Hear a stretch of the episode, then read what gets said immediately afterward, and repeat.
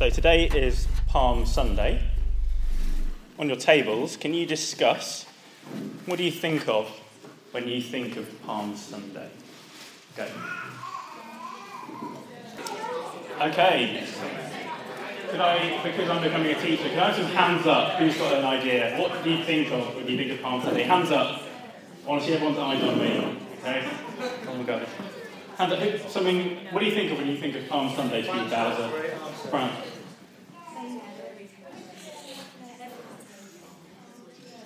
Okay. Um, donkey. There we go. Donkeys. What else? Uh, okay. Uh, trying to remember whereabouts Palm Sunday fits. Because I remember the Sunday school bit, but not really where it was. Okay, that doesn't really help. Luke, Palm Sunday. Uh, Jesus. Yeah, Jesus. It's gone as well as I thought it would. Um, there's a, lots of good ideas. Um, that's what I had written down. But here's what I think of when I think of Palm Sunday.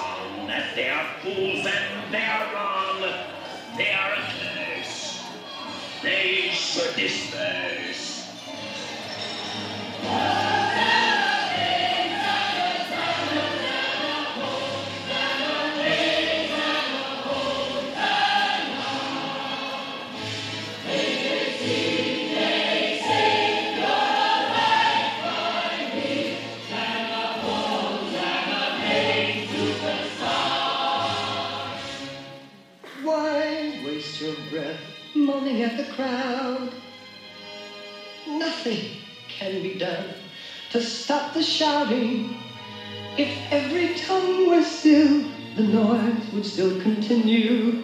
The rocks and stones themselves would stop to sing.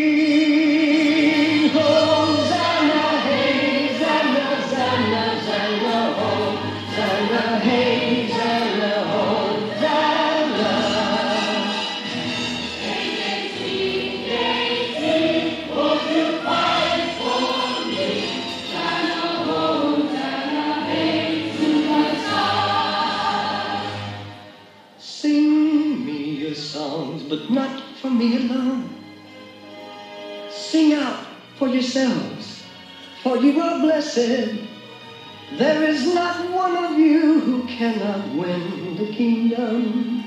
The slow, the suffering, the quick, the dead.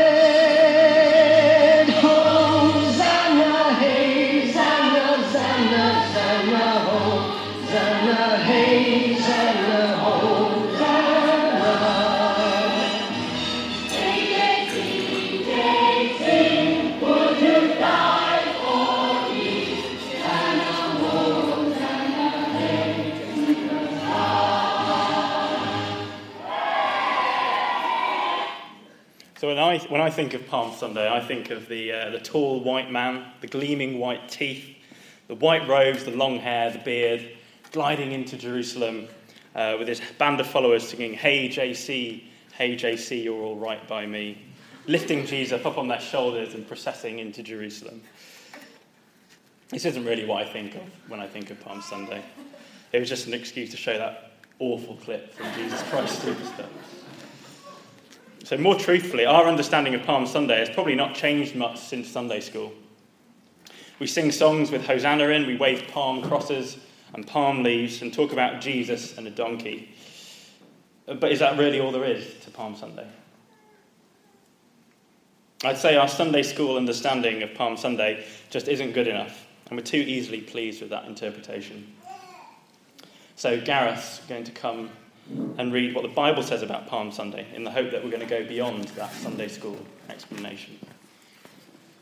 Brilliant. So uh, we're going to read from Matthew 21. So if you want to turn to page 690 on the Bibles in the table. As they approached Jerusalem and came to Bethphage on the Mount of Olives, Jesus sent two disciples, saying to them, Go to the village ahead of you, and at once you will find a donkey tied there with her colt by her. Untie them and bring them to me. If anyone says anything to you, say that the Lord needs them, and he will send them right away. This took place to fulfill what was spoken through the prophet. Say to daughter Zion, See, your king comes to you, gentle and riding on a donkey, and on a colt, the foal of a donkey. The disciples went and did as Jesus had instructed them. They brought the donkey and the colt and placed their cloaks on them for Jesus to sit on. A very large crowd spread their cloaks on the road, while others cut branches from the trees and spread them on the road. The crowds that went ahead of him and those that followed him shouted, Hosanna to the Son of David! Blessed is he who comes in the name of the Lord! Hosanna in the highest heaven! When Jesus entered Jerusalem, the whole city was stirred and asked, Who is this? The crowds answered, This is Jesus, the prophet from Nazareth in Galilee.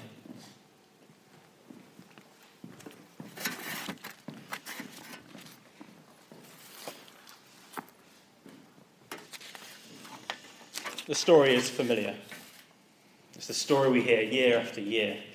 Jesus sends two of his disciples to find a donkey which he rides into Jerusalem. A huge crowd gathers and lays down palm branches and cloaks on the road ahead of Jesus, shouting, Hosanna! And blessed is he who comes in the name of the Lord. But is there more to Palm Sunday than a donkey, a colt, Hosanna, and palm branches? Well, obviously, else I wouldn't have been asked to do the talk. Um, Palm Sunday is a pivotal point in Jesus' life. It marks the arrival of Jesus in Jerusalem for the final week of his life on earth. This is a make or break moment in Jesus' ministry. So, for the first bit of the talk today, I want us to go back 2,000 years and imagine what it would have been like to be a Jew in Jerusalem on Palm Sunday. Why were the Jews so looking forward to Jesus' entry into Jerusalem? So imagine you were a Jew living under Roman rule in Israel in the first century AD. Why would you be shouting, uh, why would you be looking forward to the arrival of Jesus? Why would the crowds be shouting, Hosanna? Hosanna. Hosanna means save or save us. The Jews are crying out for a saviour, someone to help and rescue them from the oppression of the Romans. If you were a first century Jew living in Jerusalem, your immediate wish would be for a king to arrive and overthrow the Romans. The arrival of Jesus would be a big deal for you as a first century Jew, especially seeing as his arrival was also prophesied by Zechariah, as we saw in the passage. See verse 5. Say to the daughter of Zion, See, your king comes to you, gentle and riding on a donkey, on a colt, the foal of a donkey. This is a huge deal for the people of uh, Judea. Jesus is the fulfillment of God's promise for a king to rescue them. The crowds also shout, Blessed is he who comes in the name of the Lord. And he had come. Jesus was the long awaited Messiah, the son of David, the prophesied ruler of Israel. And the people of Judea were expecting Jesus to be the king who would overthrow the Roman Empire in Israel, take his throne, and set Israel free. However, this is not the king that Jesus would be. Jesus was the unexpected king. Jesus' entry into Jerusalem was not as a victorious battle king entering a capital city. Victors in battle enter cities riding on fearsome horses, but this one comes riding on a donkey. So here are some donkeys. Um, invisible donkeys. Um, there was a donkey from Shrek, so that was, you know, popular culture, the Holly reference. Good old popular culture. And there was the donkey, uh, it was Eeyore as well. That's good. Um, and there was also the donkey from Tots TV, if anyone remembers Tots TV. James Walford does. Good. That's, I just described that, so I'm just going to move on.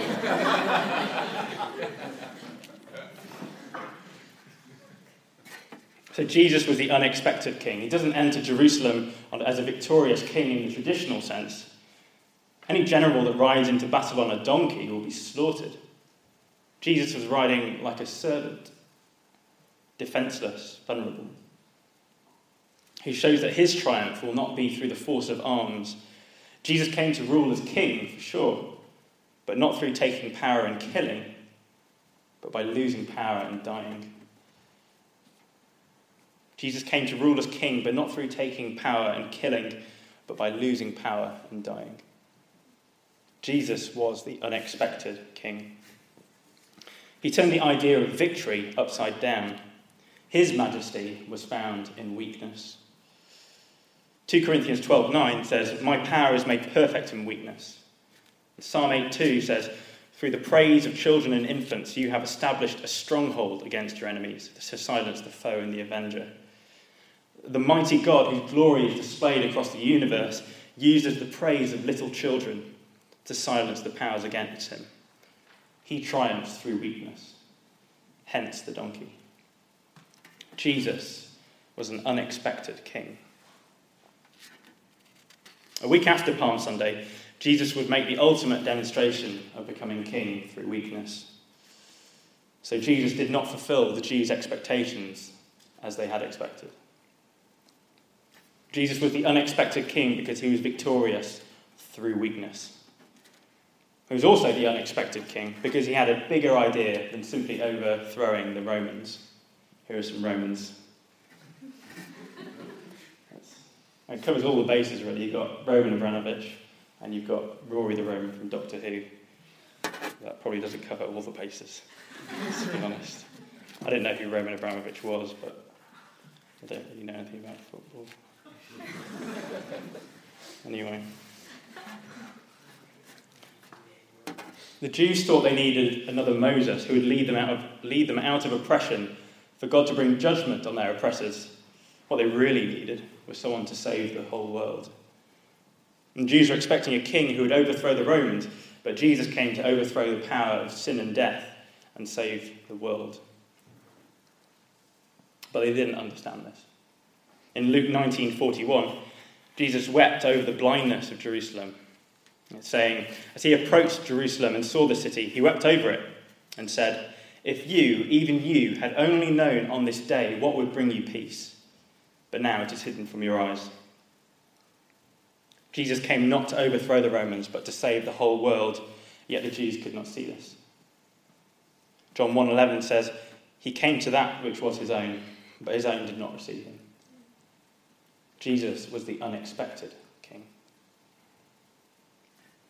The people had expected a king to come, set them free from Roman oppression, but this is a shadow of the king Jesus would become.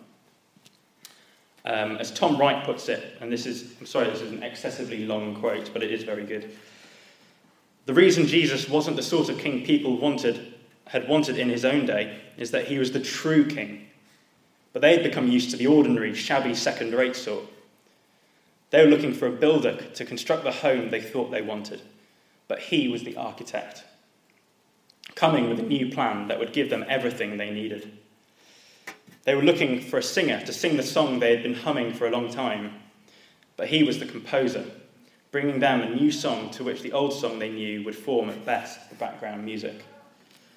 He was the king, all right, but he had come to redefine kingship around his own work, his own mission, his own fate. When Jesus comes riding on a donkey, he's saying, I'm a king, but not the king you might think. What if I did free you from the Romans? What if that was the only salvation I provided? You have a slavery which is much deeper than the slavery to Rome. What about your slavery to sin and to death? Jesus came to give real liberation.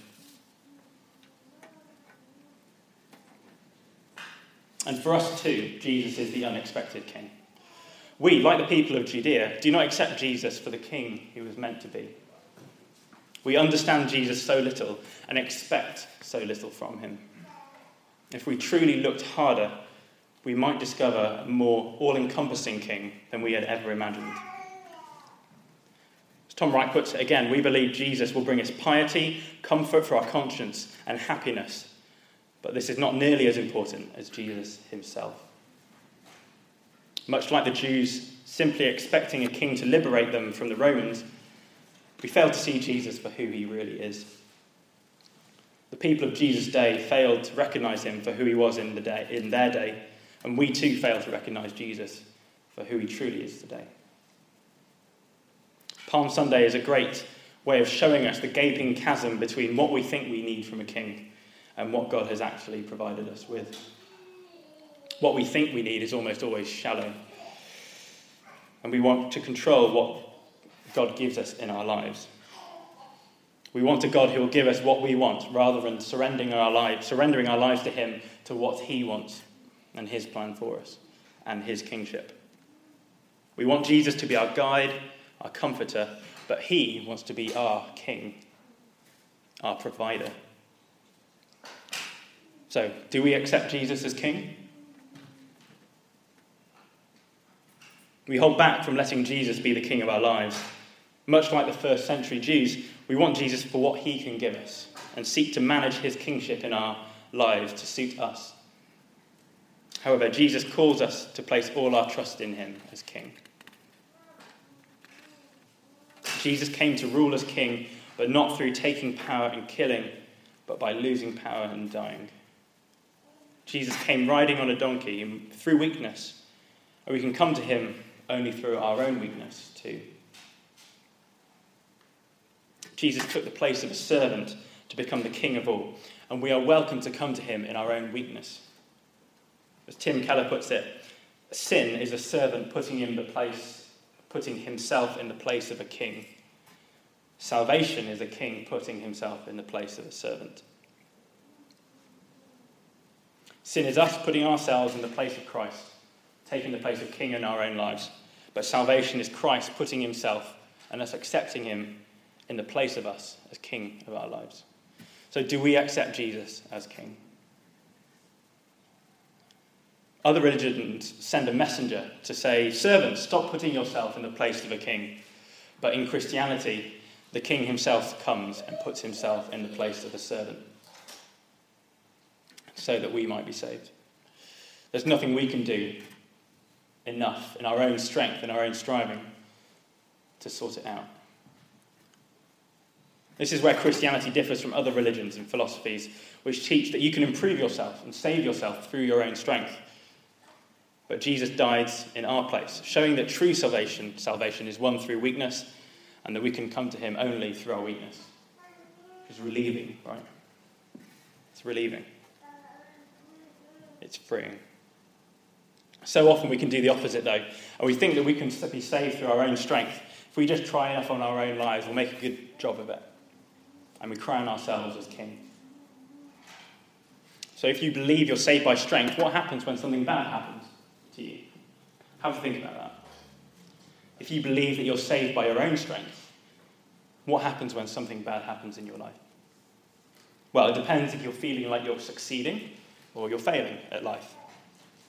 If you believe you're, by, you're saved, if you believe that you're saved by your own strength, and you feel like you're succeeding in life, when something bad happens, you feel like God owes you one, and you blame your problems on Him. On the other hand, if you feel like you're failing in life, you feel that the bad things that are happening to you are a punishment for how badly you've been living your life. Neither of these is true. If you know that you're saved through weakness rather than strength, when things go wrong, you'll say, Well, I'm a sinner. I don't deserve a good life at all. But I'm loved by Him, I'm accepted by Him, and I'm freely welcomed by Him. Therefore, this thing that is happening to me is not a punishment. It's not God letting me down. That must provide us some comfort. I am weak, and I still find myself enslaved to sin, the king of my own life, constantly trying to improve myself, constantly trying to be a better person, to not mess up so much, to manage my sin, as Holly put so powerfully three weeks ago. I so easily forget that Jesus came into Jerusalem riding on a donkey in weakness and died in my place not so that I can leave a self saving life, but so I can put up my hands and say, I need to identify with Christ in his weakness. In my life, I am tempted to self sufficiency and to live as king of my own life. I think that I'm so self sufficient, so able to do things, that when things go wrong, I feel like God owes me one. One example is that um, recently, a few weeks ago, I had an interview, interview for a job, uh, which I didn't get. And even though I thought I trusted God with the outcome, saying, you know, your will be done, I was so gutted, so disappointed when I didn't get the job. I realized how much I was living out my own plan for my life, how much I built my own kingdom. And I wasn't trusting that God was king, I wasn't trusting that He had a better plan. And I had to realize that my own plan hadn't worked out. And I had to trust that God had a, better plan for me. When I am king of my own life, my selfishness ruins everything.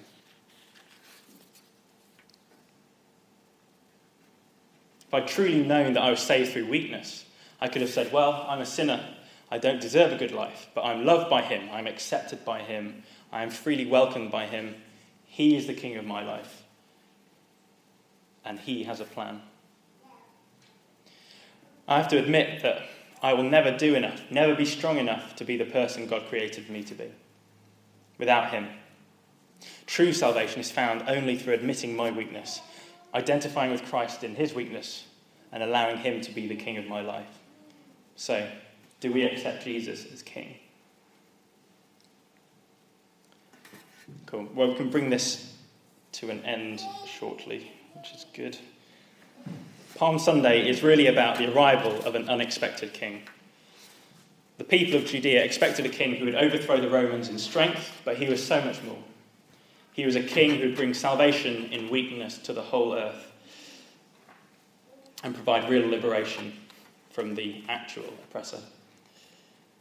So we too today face an unexpected king, one who comes to liberate us through weakness.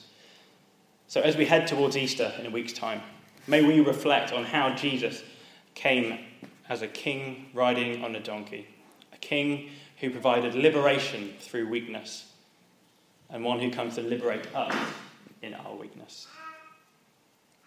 So, wherever you are this Easter and whatever you're doing, may you know Jesus as a true and unexpected King who saved us through his own weakness.